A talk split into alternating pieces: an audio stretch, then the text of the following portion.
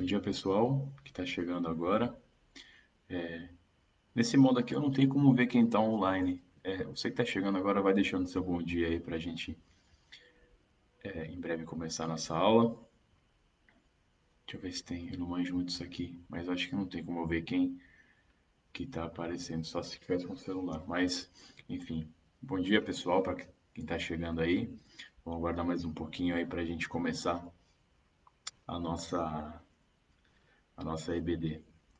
Hoje começando um livro novo, novas ideias, novos desafios, novos personagens. Então, eu creio que vai ser um, um momento muito muito legal para a gente, né? Bom, nove horas, vamos seguir o nosso cronograma, vamos começar com pontualidade, respeitando você que chegou agora. Bom dia, Eliana. É, vamos orar para a gente começar a nossa nossa meditação aqui. Bom dia, Manu. Bom dia, Ruth. O pessoal está chegando aí. Vamos orar para começar, pessoal. É... Deus, muito obrigado, Pai, por esse momento. Obrigado pela oportunidade que o Senhor nos dá de estudarmos a Sua palavra, com tantas ferramentas, com tantos recursos disponíveis. Nos ajuda para que todo esse estudo gere mudança na nossa vida, Pai. Que nós sejamos cada vez mais parecidos com aquilo que o Senhor deseja que nós sejamos.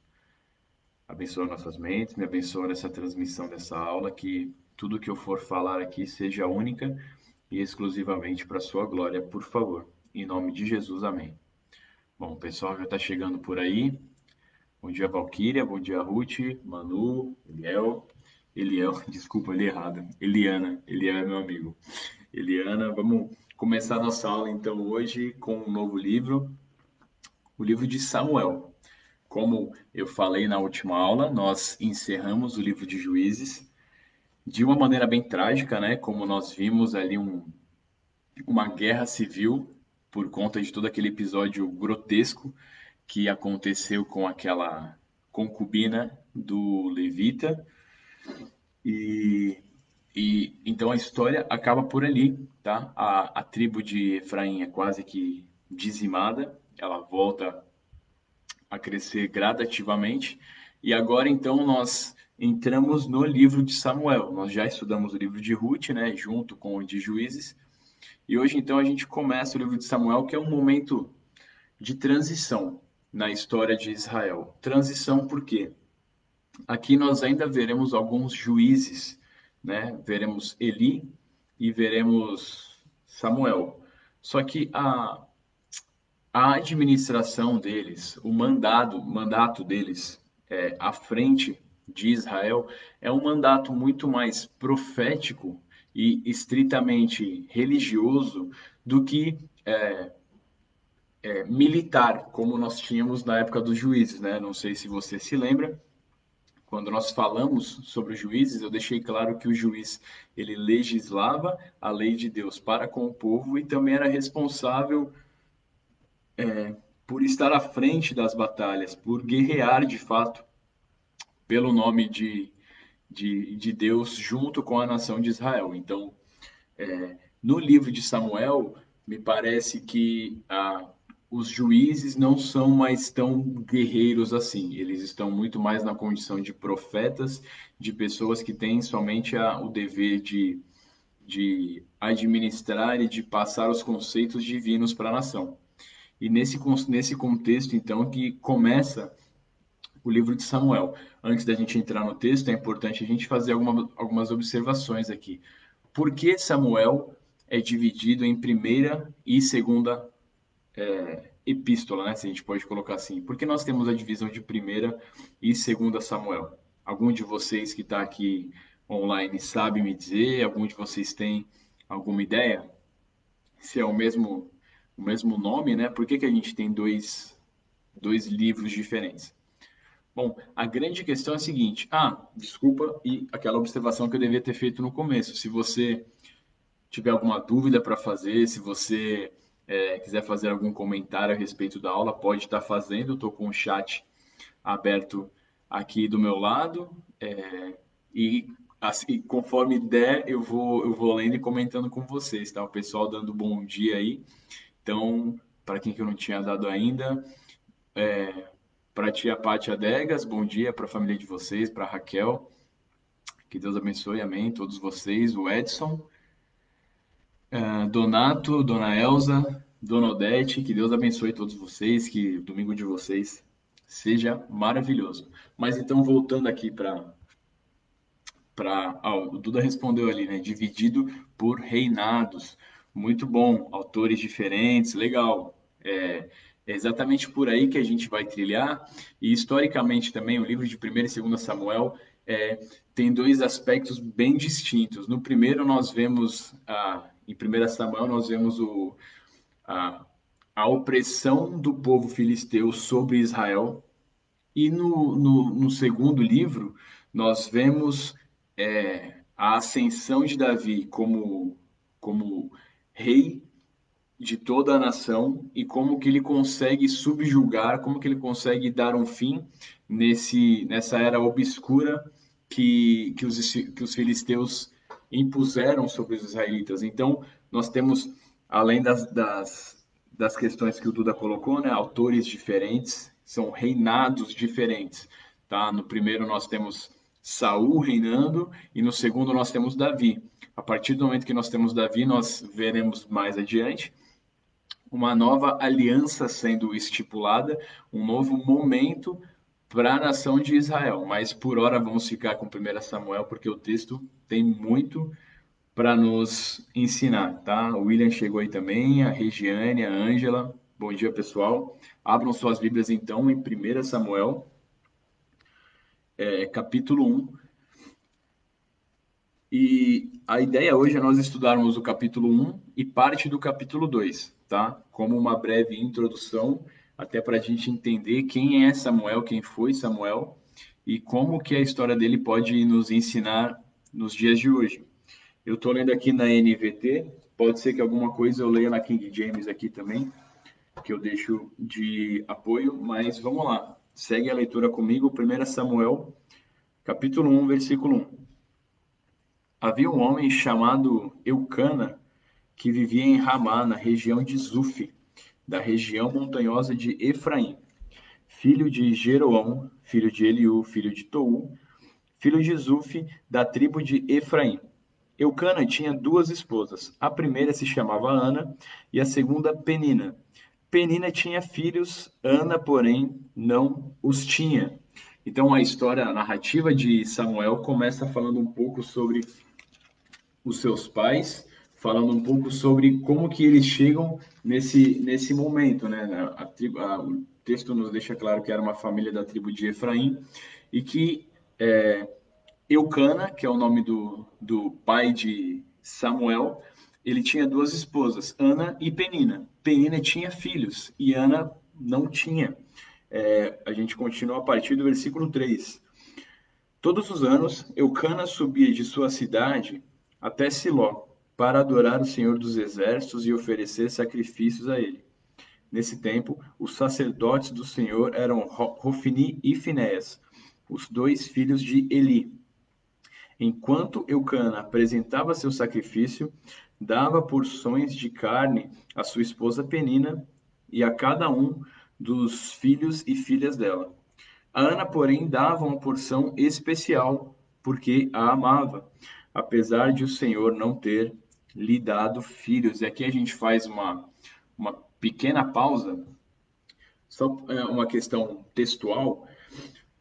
No versículo 5, nós lemos que Ana recebia uma porção especial de carne, o que não, a gente não consegue entender muito bem, mas grande parte dos estudiosos, e até no, no, na língua original no hebraico, a gente não tem essa, esse especial.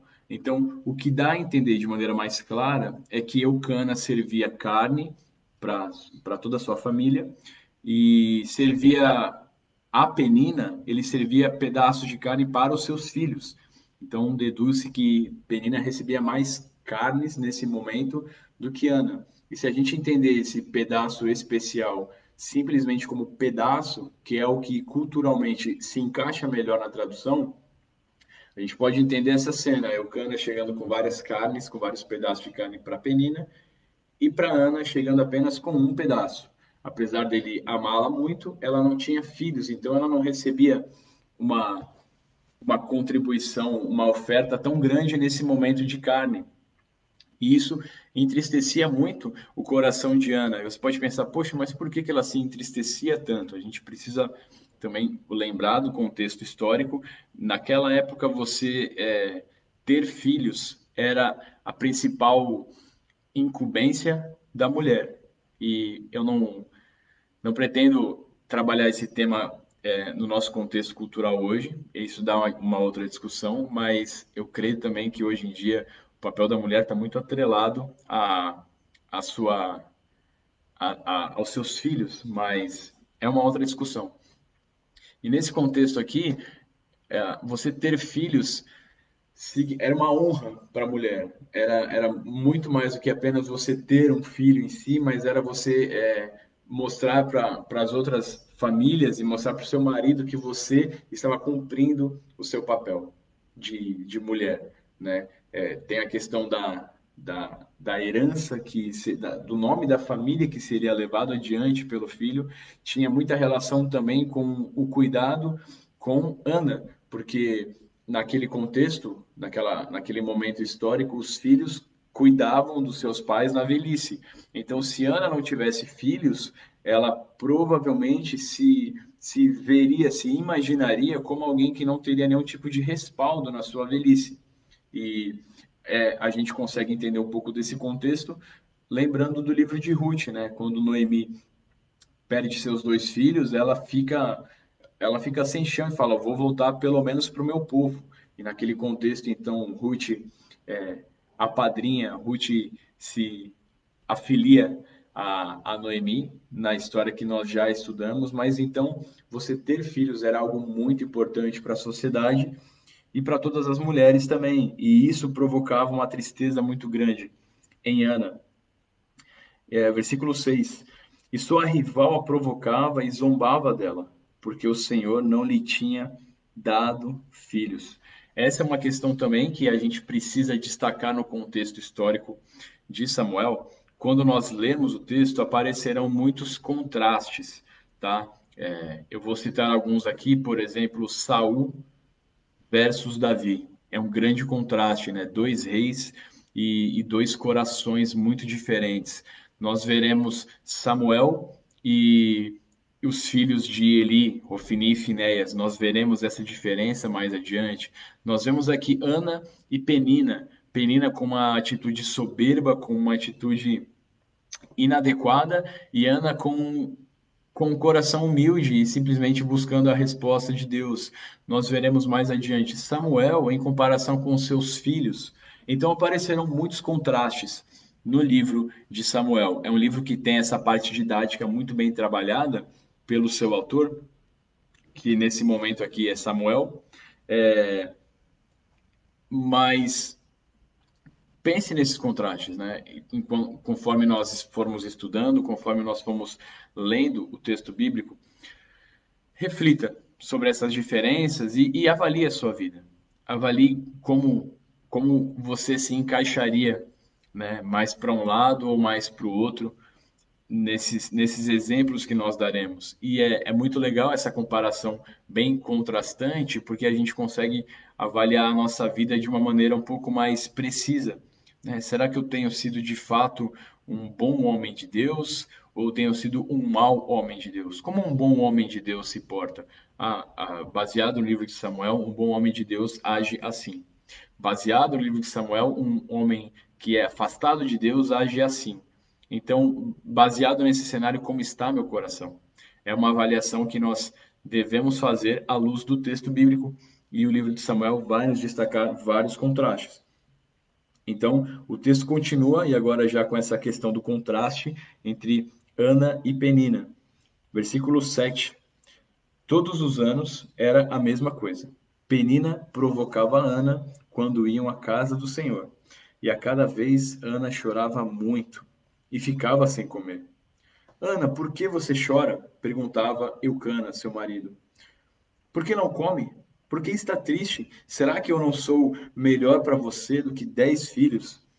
É, a gente consegue ver que o Cana ficava incomodado com essa situação e é o mais esperado, né? Ele amava Ana e ele não gostava de vê-la triste. Isso incomodava o seu coração, incomodava o, o fato de que Ana vivia amargurada nessa situação. Então a gente parte para o versículo 9. Certa vez, depois que comeram e beberam em Siló, Ana se levantou. O sacerdote Eli estava sentado ao lado da entrada do templo do Senhor. Ana estava muito angustiada e chorava sem parar enquanto orava ao Senhor. Então fez o seguinte voto: Ó Senhor dos exércitos, se olhares com atenção para o sofrimento da tua serva, se responderes à minha oração e me deres um filho, eu o dedicarei para sempre ao Senhor, e o cabelo dele nunca será cortado. Então, nós conseguimos observar aqui já de início uma característica muito legal de Ana. Nós vemos que Penina a provocava. Penina zombava de Ana pelo fato dela ter muitos filhos e de Ana não, não ter nenhum. E, e como que Ana responde a essa provocação? O texto bíblico nos mostra que Ana retrucava a Penina, o texto nos mostra que Ana, de algum modo, é, buscava ferir o sentimento de Penina de algum modo? Não. O texto, o texto nos mostra que Ana se derramou aos pés de Deus.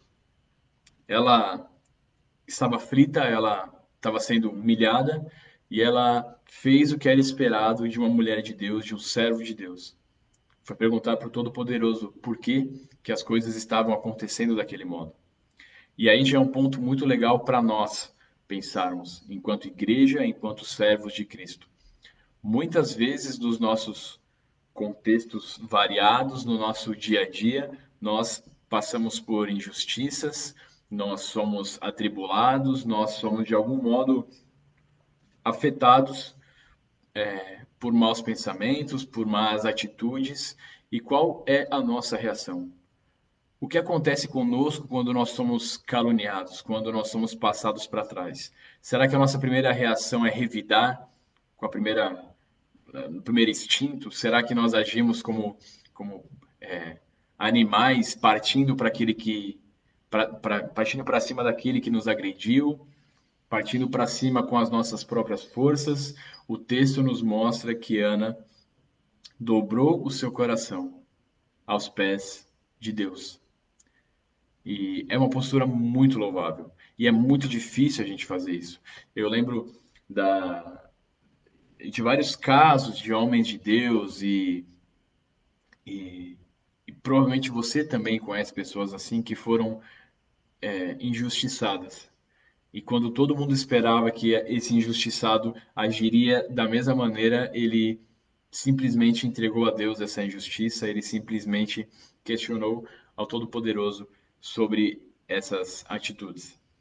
E nós precisamos ter esse espírito moderado, nós precisamos ser como Ana nesse sentido, de entregarmos para Deus é, os nossos, as nossas aflições. Não entregar, entregar para a rede social, não entregar para aquele que nos ofendeu, não entregar no nosso grupo de fofoca, não, não fazer nada disso esses primeiros capítulos que nós vamos estudar de Samuel nos trazem uma realidade que nós muitas vezes ignoramos, que é a realidade da oração. A oração é extremamente poderosa, a oração é extremamente eficaz e muitas vezes eu oro pouco.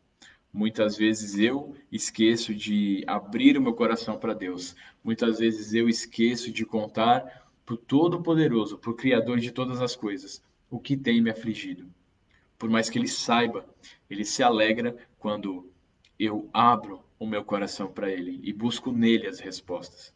E foi exatamente isso que Ana fez. Eu não consigo imaginar a angústia que ela sentia naquele momento, mas o texto nos mostra que ela chorava de uma maneira extremamente perturbada. E nós vamos continuar a leitura aqui, você vai entender o que eu estou dizendo. Versículo 12. Enquanto ela fazia sua oração ao Senhor, Eli a observava. Viu que os, seus, que os lábios dela se moviam, mas não havia som algum. Pensou é, que ela estivesse bêbada. Versículo 14. Até quando vai se embriagar? Disse ele. Largue esse vinho. Ana respondeu: Meu senhor, não bebi vinho, nem outra coisa mais forte. Eu estava derramando meu coração diante do Senhor, pois sou uma mulher profundamente triste. Não pense que sou uma mulher sem caráter. Estava apenas orando por causa de minha grande angústia e aflição. Nesse caso, vá em paz, disse ele. Que o Deus de Israel lhe conceda o que você pediu. Muito obrigado, exclamou ela. Então Ana voltou e começou a se alimentar novamente, e o seu rosto já não estava triste. Eu gosto muito da resposta de Ana no versículo 15. Eu estava derramando o meu coração diante do Senhor. Quando foi a última vez que você derramou o seu coração perante o Senhor? Quando foi a última vez que você esqueceu um pouco das redes sociais, você esqueceu um pouco de Facebook, de Twitter, de ambientes que hoje se tornam tão hostis e, e despejou todos os seus, todas as suas preocupações, todos os seus anseios aos pés da cruz. Isso é vivificante. É uma experiência é, renovadora. Quando você tem esse momento, você e Deus, onde você pode orar, onde você pode chorar se você quiser, mas falar para Ele, contar para Ele tudo que está no seu coração. E Ana fez exatamente isso, confiando de que o Deus Todo-Poderoso era capaz de ouvi-la e era capaz de, de, de ser favorável à sua súplica. E olha só, quantas vezes nós oramos de fato confiando em que Deus é capaz de responder às nossas súplicas. Quantas vezes nós não oramos num, num modo piloto automático, onde as nossas orações são meras liturgias, onde nós nem sequer elevamos os nossos pensamentos a Cristo, a Deus Pai, ao Deus Espírito Santo, clamando e esperando que Ele nos responda. Ore mais e ore com fervor, ore com verdade, ore confiando que Deus é capaz de responder a sua, a sua angústia. Ele não é obrigado a responder a sua, a sua pergunta, ele não é obrigado a ser favorável a você, mas ele, de maneira graciosa, é, atende os nossos anseios, muitas vezes. Muitas vezes ele vai falar não também, mas saiba que o não dele é para o seu bem. Então, Ana faz isso e Eli fala, filha, vai em paz, que, que o Deus Todo-Poderoso seja favorável a ti. E após essa bênção que ela recebe de Eli, ela volta e para sua casa, ela volta a se alimentar. E o texto continua então, versículo 19. Na manhã seguinte, a família toda se levantou bem cedo e foi adorar o Senhor novamente. Depois voltaram para casa em Ramá. Eucana teve relações com Ana e o Senhor se lembrou dela. E aí, quando eu estava estudando, eu parei para pensar um pouco sobre esse se lembrou dela, né? Poxa, como assim? Será que Deus tinha esquecido é, de Ana?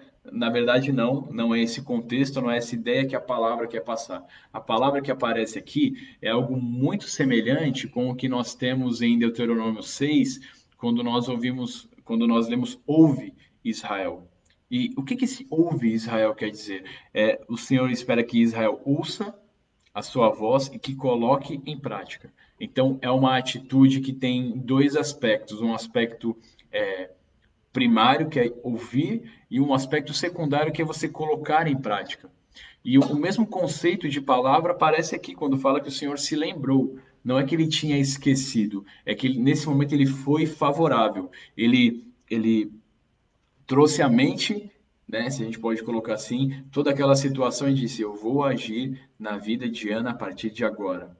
Então Ana é, deu a luz e imagino a alegria que ela teve, e nós vamos ver que ela de fato é, jubilou a Deus no, numa canção que ela, que ela faz no capítulo 2, que eu espero que a gente tenha tempo de estudá-la ainda hoje. Mas então o texto diz que o Senhor se lembrou de Ana, né? foi favorável a ela nesse sentido. E, versículo 20, no devido tempo, Ana engravidou e teve um filho. Ela lhe deu o nome de Samuel e disse: Pedi ao Senhor. Versículo 21. No ano seguinte, Eucana e sua família fizeram a viagem anual para oferecer sacrifícios ao Senhor e cumprir seu voto. Ana, porém, não foi. Vamos esperar até o menino ser desmamado, disse ela ao marido. Então o levarei ao Senhor e o deixarei lá para sempre. Faça como lhe parecer melhor, respondeu Eucana. Fique aqui até lhe desmamar e que o Senhor a ajude a cumprir sua promessa. Então ela ficou em casa e cuidou do seu filho até desmamá-lo. Quando o menino foi desmamado, Ana o levou à casa do seu à casa do Senhor em Siló, embora ele ainda fosse pequeno. Também levou um novilho de três anos para o sacrifício, um cesto de farinha e uma vasilha de couro cheia de vinho. Depois que sacrificaram o novilho, levaram o menino a Eli, e Ana lhe disse: com certeza o Senhor se lembrará de mim. Sou a mulher que estive aqui anos atrás orando ao Senhor.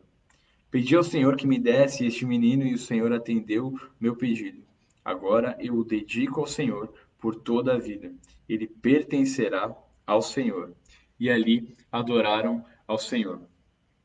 Muitas virtudes que nós poderíamos destacar de Ana aqui, alguém que cumpriu a sua promessa, e eu não sou pai, mas eu imagino que para um pai é, entregar o seu filho para um para tirá-lo né, da, do ambiente familiar, assim como Ana fez, não tenha sido algo tão fácil. Né? Ele, Eucana ainda fala, eu espero que o Senhor te ajude a cumprir o seu voto, porque eu imagino que não era um voto tão simples de ser cumprido, né? Mas ela o fez. Ela o fez porque ela sabia que o Senhor tinha dado, ela sabia que tudo aquilo era do Senhor. Ela sabia que Samuel tinha nascido porque foi a vontade do Senhor. E ela cumpre então o seu voto, levando Samuel ao templo para que ele habite ali, para que ele seja ensinado, para que ele seja educado e para que ele possa servir ao Senhor naquele contexto. E aqui uma, uma grande observação, uma grande lição que nós podemos tirar para você, mãe, para você, pai.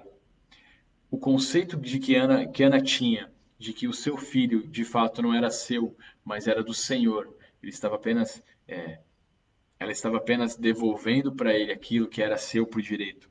Esse conceito, será que está claro na sua mente? Será que você sabe que o seu filho de fato existe para manifestar a glória de Deus? Será que você entende que os seus planos para o seu filho não serão superiores sobre os planos de Deus para o seu filho? Será que se Deus chamar o seu filho para ser missionário no contexto distante, será que uh, se o Senhor enviar o seu filho para para alguma missão que saia do seio da família, você vai entender isso como como uh, o certo a ser feito? Eu digo isso porque, infelizmente, nós vivemos numa cultura onde muitos pais projetam nos seus filhos um padrão de sucesso, um padrão de objetivo de vida que parece que destoa muito com o objetivo de vida que um cristão deveria ter. E aqui é um grande alerta aos pais. E você pode estar pensando, Davi, você não é pai, o que, que você está falando? Estou falando da palavra de Deus. Essa é a autoridade que, que ela concede para nós e que nesse momento eu faço uso. Então, eu vejo que muitos pais esperam que seus filhos sejam grandes engenheiros. Eu vejo muitos pais que esperam que seus filhos tenham poder aquisitivo. Eu espero, é, eu vejo que muitos pais esperam que seus filhos tenham sucesso empresarial, que seus filhos tenham uma vida boa, onde eles possam desfrutar de uma casa na, de uma casa aconchegante, agradável e que eles não não sofram tanto para conquistar tudo aquilo que eles mesmos, que os pais conquistaram.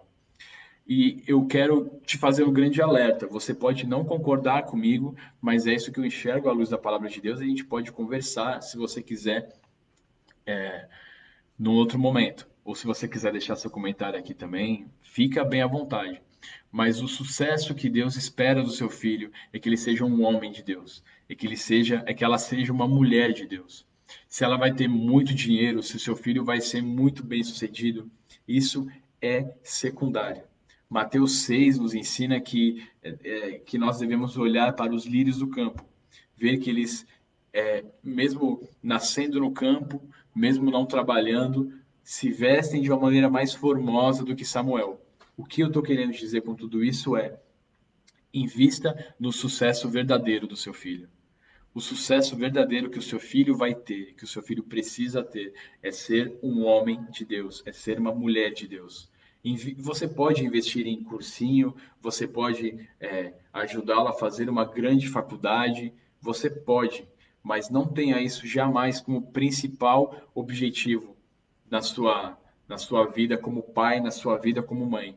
O seu principal objetivo é criar no coração do seu filho um coração que seja parecido com o coração de Cristo.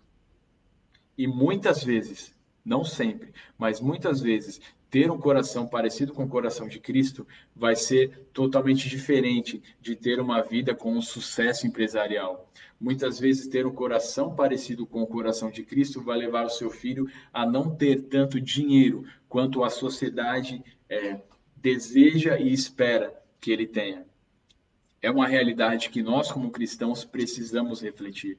Nós estamos treinando os nossos filhos para quê? Para que, que eu estou preparando o meu filho? Para ele ter uma boa aposentadoria? Para ele ter um carro no seu nome? Para ele ter um imóvel no seu nome? É isso que você espera do seu filho? É somente isso? Se é somente isso que você espera do seu filho, ajoelhe-se no final da CBD e ore para que Deus reveja o seu coração. Porque eu posso te garantir isso, que muitas vezes fazer a vontade de Deus vai ser contrário a ter sucesso empresarial, a ter sucesso no, no mundo dos negócios, a ter dinheiro. É uma realidade que nós precisamos estar atentos. Pode acontecer dele ter muito dinheiro e dele ser um homem de Deus. Pode acontecer. Eu não estou falando nada contrário a isso. O que eu estou querendo dizer é que muitas vezes a plano de Deus para o seu filho é que ele não seja rico, é que ele não tenha todo esse sucesso que você na sua mente espera que ele tenha. Então, nesse contexto, Ana age de maneira exemplar. Ela fala: é de Deus, eu vou devolver para ele. E ela então espera que Samuel seja desmamado e o entrega a Eli para o serviço no templo. E eu tenho certeza que Ana tinha um coração muito grato a Deus. Eu tenho certeza de que Ana era extremamente feliz por saber que o seu filho estava fazendo aquilo que o Senhor queria que ele fizesse. Então, fica uma grande advertência, um grande ponto para que a gente pense sobre educação de filhos. Novamente, eu vou destacar isso: eu não sou pai. Pode ser que quando eu for educar meu filho, é, não seja tão fácil quanto falar, mas nunca, nunca disse que seria fácil, né? Eu gosto muito de lembrar dessa, dessa frase, dessa canção de Adorena Barbosa, que Deus dá o frio conforme o cobertor. Se é difícil, é, mas Deus te dá condições. Então, Tenha isso em mente. Prepare o seu filho para que ele seja aquilo que Deus espera que ele seja e não o que você quer que ele seja. Afinal de contas, ele não é seu, certo? Amém? Ouviu um amém aí? Não? Amém. Espero que tenha ouvido. Espero que você tenha dito amém aí também. Mas o seu filho não é seu. O seu filho é de Deus, assim como a sua vida. E então, aqui nós é, terminamos o capítulo primeiro. E no capítulo 2, que eu disse que nós entraríamos um pouco hoje, nós encontramos um, um cântico lindo, uma oração linda, feita por uma mulher que estava com o coração totalmente alegre, com o coração totalmente grato a Deus. E nessa, nessa oração, o que é muito interessante é que Ana destaca vários pontos que serão chave no desenrolar do livro de Samuel. Eu vou ler com vocês e em breve a gente comenta. Versículo 2, capítulo 2, versículo 1. Então Ana orou: Meu coração se alegra no Senhor. O Senhor me fortaleceu. Agora dou risada de meus inimigos. Sim, eu me alegro, porque me libertaste. Ninguém é santo como o Senhor. Não há outro além de ti. Não há rocha como o nosso Deus. Deixem de ser tão orgulhosos e soberbos. Não falem com tamanha arrogância, pois o Senhor é um Deus que tudo sabe. Ele julgará as nações de todos. O arco dos poderosos foi quebrado, e os que tropeçavam agora estão firmes. Os que tinham fratura, fartura de comida agora passam fome, e os que passam fome estão saciados. A mulher que não tinha filhos agora tem sete, e a que tinha muitos desfalece. O Senhor tira a vida e dá a vida, faz descer a sepultura e de lá faz subir. O Senhor empobrece alguns e enriquece outros, humilha e também exalta, levanta o pobre do pó e do monte de cinzas tira o necessitado coloca-o, coloca-os entre príncipes e os faz sentar em lugares de honra.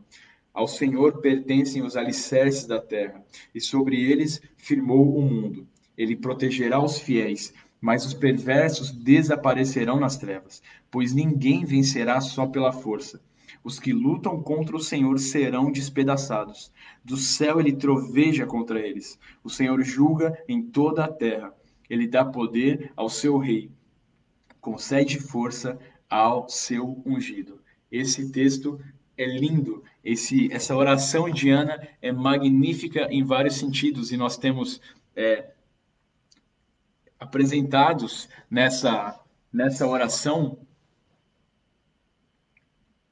Legal, o Edson levantou uma pergunta ali que a gente já, que a gente já responde. A Ana levanta questionamentos e, e, pontos nessa oração que serão destaque em todo o, o livro de Samuel, tanto de primeira quanto segunda Samuel. Primeiro ela começa dizendo, é, o Senhor me fortaleceu. É, e, e, o Senhor me fortaleceu, em algumas versões, pode estar escrito, o Senhor exaltou meu chifre. E o que está que tá querendo dizer, né? Como exaltou meu chifre? Ah, nas coroas é, daquele tempo, os chifres eram muito visíveis. As coroas dos reis possuíam chifres.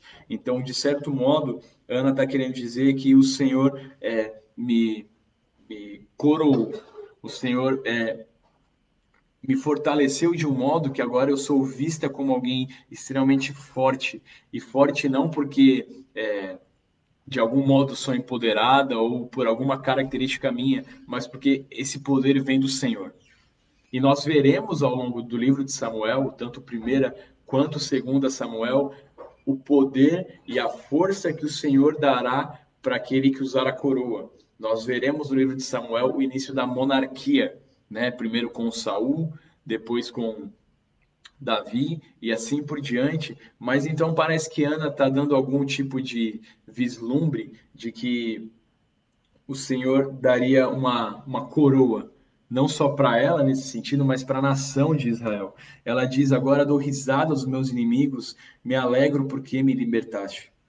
É, mais adiante ela coloca no versículo 3: Deixem de ser tão orgulhosos e soberbos, não falem com tamanha arrogância pois o Senhor é um Deus que tudo sabe e ele julgará as ações de todos. Quando a gente fala de arrogância no livro de Samuel, é, aparece um, um sujeito muito alto no livro de Samuel que é extremamente arrogante. Quem alguém se arrisca a responder aqui nos comentários? Um sujeito alto, extremamente arrogante no livro de Samuel, valendo aqui um, um parabéns. Quem acertar aqui vai vai ganhar um parabéns. Então, estou fazendo uma pergunta aqui. Hein? Quem é o sujeito arrogante, alto, que aparece no livro de Samuel? Alguém arrisca? Está fácil, hein, pessoal? Saul? Saul também, muito bom. mas não era a resposta que eu esperava, mas Saul tá certo. Parabéns, Duda.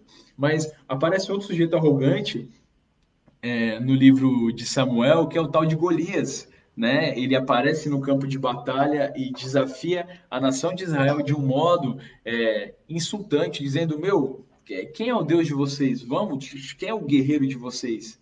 Que vergonha é essa que vocês estão passando aqui no campo de batalha? E por muito tempo, como nós leremos, é, Saul. Saul também foi extremamente arrogante. A gente vai falar sobre ele mais adiante. Mas Sansão, mas Sansão não, mas Golias também foi muito arrogante. E, e, e Deus, de uma maneira sobrenatural, é, acabou com a arrogância de Golias. Né? Muito baseado nessa questão que nós estamos lendo aqui no capítulo 2, né? Deixem de ser soberbos, pois o Senhor é um Deus que tudo sabe e ele julgará todas as nações. O arco dos poderosos foi quebrado e os que tropeçavam agora estão firmes. E de repente, nesse versículo, a gente pode ter um vislumbre de, de Saul perseguindo Davi, né? Com todo o seu poderio, com toda a sua. Eu falei antes do Davi. Ah, parabéns aí, pessoal. o meu, as notícias aqui não aparecem, acho que não estão com um pequeno delay, mas parabéns aí para vocês que acertaram é, muito bom. Mas então, nesse versículo 4, onde nós lemos que o arco dos poderosos foi quebrado e os que tropeçavam agora estão firmes, a gente pode ter em mente Saul e Davi, onde Saul começa a perseguir Davi com todo o seu exército, querendo destruí-lo, e Davi, aquele aquele menino que saiu fugido da, da corte do rei Saul, mais adiante se torna o rei, se torna aquele que foi exaltado, porque o Senhor enaltece o fraco e o soberbo ele destrói, ele joga ao pó. Então percebam como essa, essa, essa oração de Ana, como essa, esse, esse relato bíblico faz meio que um prólogo, faz meio que uma introdução de tudo que nós veremos mais a seguir, né? Versículo 7, o Senhor empobrece alguns e enriquece outros, humilha e também exalta. Levanta o pobre do pó e do monte de cinzas tira o necessitado. Ao Senhor, agora eu estou no versículo 8, ao Senhor pertencem os alicerces da terra, e sobre eles firmou o mundo. Versículo 9, ele protegerá os fiéis, mas os perversos desaparecerão nas trevas, pois ninguém vencerá só pela força ninguém vencerá só pela força. Isso fica muito claro e nós veremos isso é, daqui a alguns capítulos, onde a, a, nação de Israel vai começar a pelejar com os filisteus e nós veremos que ninguém vence só pela força. Isso ficará muito claro na nossa mente. E isso ficará claro ao longo de toda a história, na verdade, né? Eu estou fazendo aqui uma referência ao livro de Samuel, mas a história nos mostra que ninguém vence só pela força que a, a nossa vitória só vem baseada e mediante a operação graciosa e bondosa de Deus nas nossas vidas, que está intimamente atrelada com a obediência. Continua sendo o ponto-chave da história de Israel, continua sendo o calcanhar de Aquiles desse povo e nosso também. Nós sabemos que Deus abençoa e que Deus protege e que Deus é, luta por aqueles que o obedecem mas nós não o obedecemos. Mas nós esquecemos dessas coisas. Na verdade, nós, é, eu posso dizer que nós muitas vezes gostamos de esquecer dessas coisas, porque nós damos mais vazão, porque nós damos mais ouvidos para aquilo que o nosso coração está falando. O nosso coração, é, por conta da nossa raiz pecaminosa, por conta da nossa sociedade pecaminosa, muitas vezes vai nos dizer que você, pela sua força, consegue. Yes, you can, né? Como diz o, o bordão é, norte-americano, e esse bordão tá, é, tá ao redor de, todo, de toda a nossa cosmovisão. O mundo hoje em dia diz que você é forte, que você consegue. Que se você consegue, você que se você quer, você consegue, né? Nós ouvimos muito isso. Basta você querer, basta você ter um pensamento positivo que você vai alcançar. Não. A Bíblia nos mostra uma realidade totalmente diferente. Uma realidade que deixa clara que a vitória só vem mediante o Senhor. E como estão as lutas nas nossas vidas? Como estão os desafios? Como estão os Golias nas nossas vidas? Será que os problemas têm se levantado e nós temos, de algum modo, tentado lutar é, por nossas próprias forças? Será que nós temos feito do conhecimento a nossa maior arma? Será que nós temos feito da nossa condição financeira a nossa maior arma? Eu espero que não. Eu espero que nós estejamos aprendendo uma grande lição nessa quarentena. Espero que nós estejamos aprendendo uma grande lição com essa leitura de 1 Samuel, a lição de que nós precisamos confiar em Deus. Olha só que lição nova, né? Parece que a, o desenrolar das histórias vão acontecendo e a, a grande tônica continua sendo a mesma. Confie no Senhor, porque somente Ele é capaz de lutar por nós. E não é fácil. Não é fácil você deixar que outra pessoa lute por você, porque você quer estar ali, você quer estar é, colocando tudo que você tem para fora. Mas isso é, é depender dele.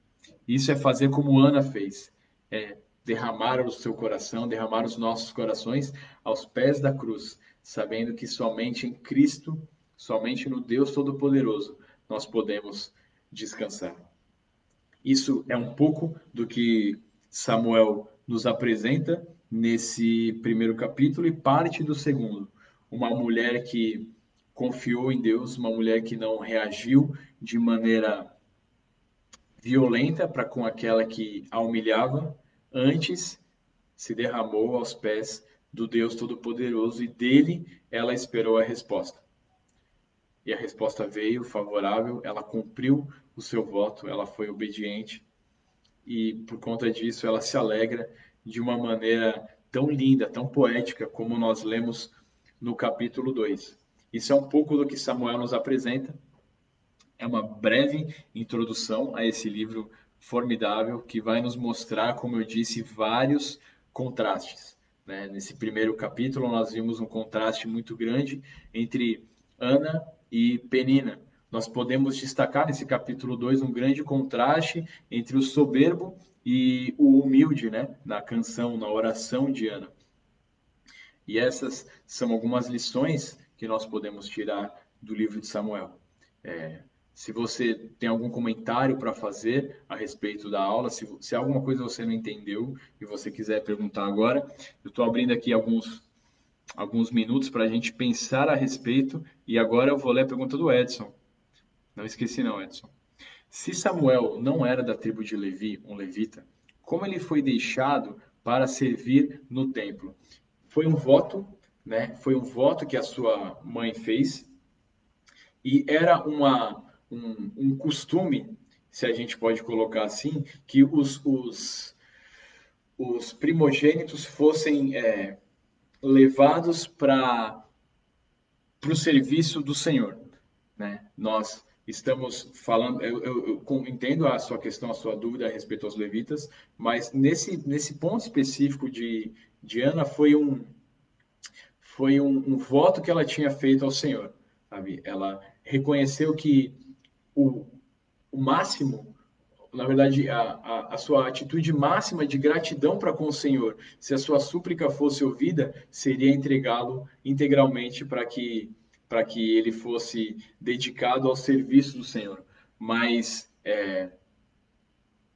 ó, Raquel colocou ali, ó, 1 Crônicas 6,38, mostra que Samuel era da linhagem de Levi. Vamos ler aqui então, né, 1 Crônicas 6. Uma boa pergunta, Edson. 1 Crônicas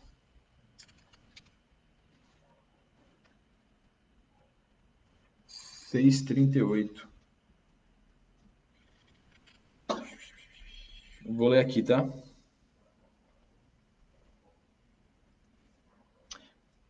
Taate, Assir, Abiasaf, Coré, Issar, Coate, Levi e Israel. Estou no versículo 6, 38. Mostra que Samuel era da linhagem. Ah, sim, seu pai era Eucana. É que o Cana não aparece. Ah, tá. O Cana aparece no 36. No 36, né? Você colocou 38 ali. Eucana, Joel, Azarias, Sofonias, Taate, é, Assir, Levi e Israel. Hum, certo.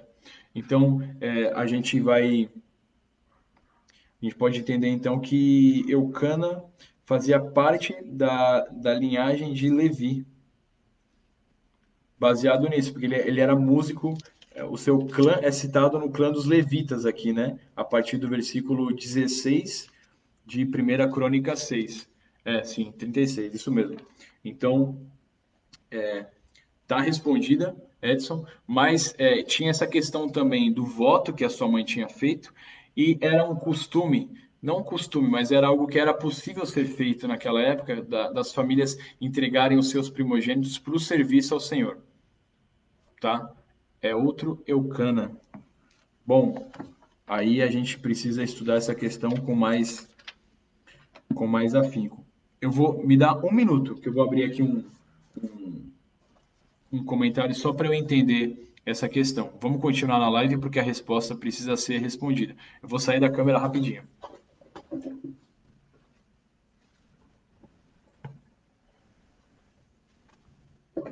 Voltei. Peraí. Vamos responder.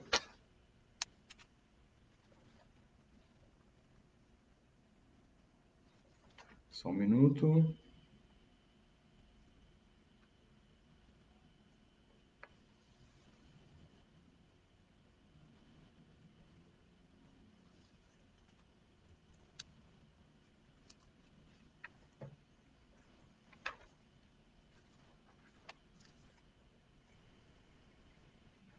Vamos, vamos.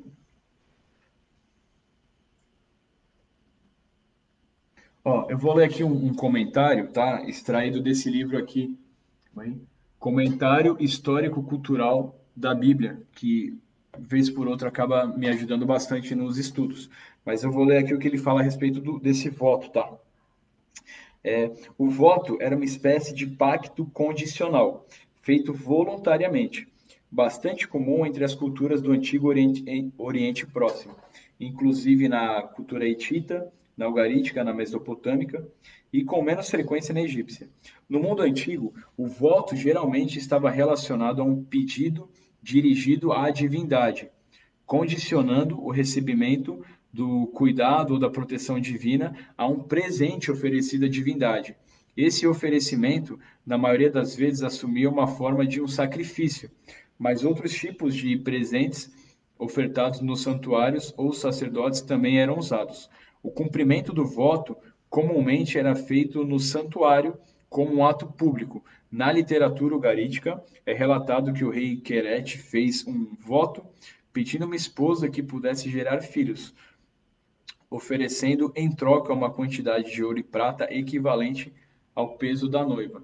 Então, é, o que, o que esse comentário está nos colocando é que, de fato, foi ah, por conta do cumprimento do voto.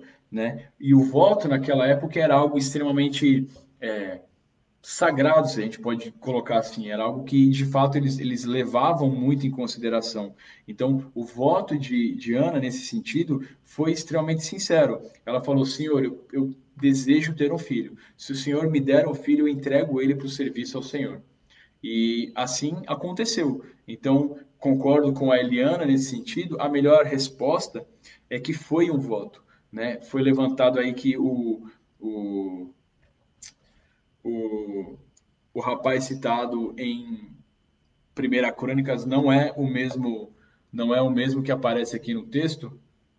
Então, é, a gente precisaria conferir um pouco dessa questão cronológica. Mas eu entendo que o voto sendo cumprido desse modo é uma, é uma, é uma resposta justificável. Né? Nós temos outros votos acontecendo no cenário aqui que você pode pensar que era um tipo de voto não comum. Né? Você pode estar pensando, poxa, mas se ele não era, partindo do ponto de vista tá, que ele não era um levita, como que ele foi servir no templo se ele não era levita? Resposta, porque foi um voto. Olha só, outro voto que aconteceu, que era incomum, mas que foi cumprido. Nós lemos é, em Juízes em Juízes 17, não. Calma que eu estou voltando aqui. O voto de Jefté, o voto de Jefté, quando quando é, aqui é Juízes, qual que eu tô? 14? Juízes 12 vai falar sobre Jefté, ah não, é, Juízes 11, a partir do versículo 29. Foi um voto que Jefté fez, é, dizendo que é, a, a, se ele vencesse a batalha, né, contra o, a, povo que ele estava pelejando, voltando para sua casa, o primeiro ser que saísse da casa, ele ofereceria ao Senhor como sacrifício. E o texto nos diz, a narrativa nos fala que é, Jefté voltando para sua casa, a sua filha sai pelo portão comemorando e festejando a vitória da nação e a vitória do seu pai. Então Jefté é, lamenta muito, mas ele acaba por cumprir o voto, entregando, entregando a vida da sua filha, porque é, porque ele tinha, é, ele tinha feito um voto e o voto precisava ser cumprido. Então, eu, eu creio que essa resposta está bem, tá bem embasada biblicamente, tá bom, Edson? Mas muito obrigado. Obrigado por fazer a gente pesquisar aqui, mas é, isso é uma aula, né? A gente está no EBD, então é, muito obrigado pela sua contribuição. Pessoal, alguém tem mais algum comentário para fazer a respeito dessa, dessa, dessa aula? Algum, algum questionamento? Eu vou deixar aqui mais, mais um minutinho, caso vocês queiram fazer alguma observação. É, agradeço os comentários que apareceram aqui. Foram muitos, eu não consegui ler todos. Deixa eu ver se pulei algum aqui. A Elza colocou que essa é, excelente domingo com chuvinha a todos. É, essa chuvinha realmente dá uma vontade de ficar em casa. E aí é isso que a gente tem para fazer, né? Então, vamos ficar em casa. Deixa eu ver se tem mais alguma pergunta, por favor.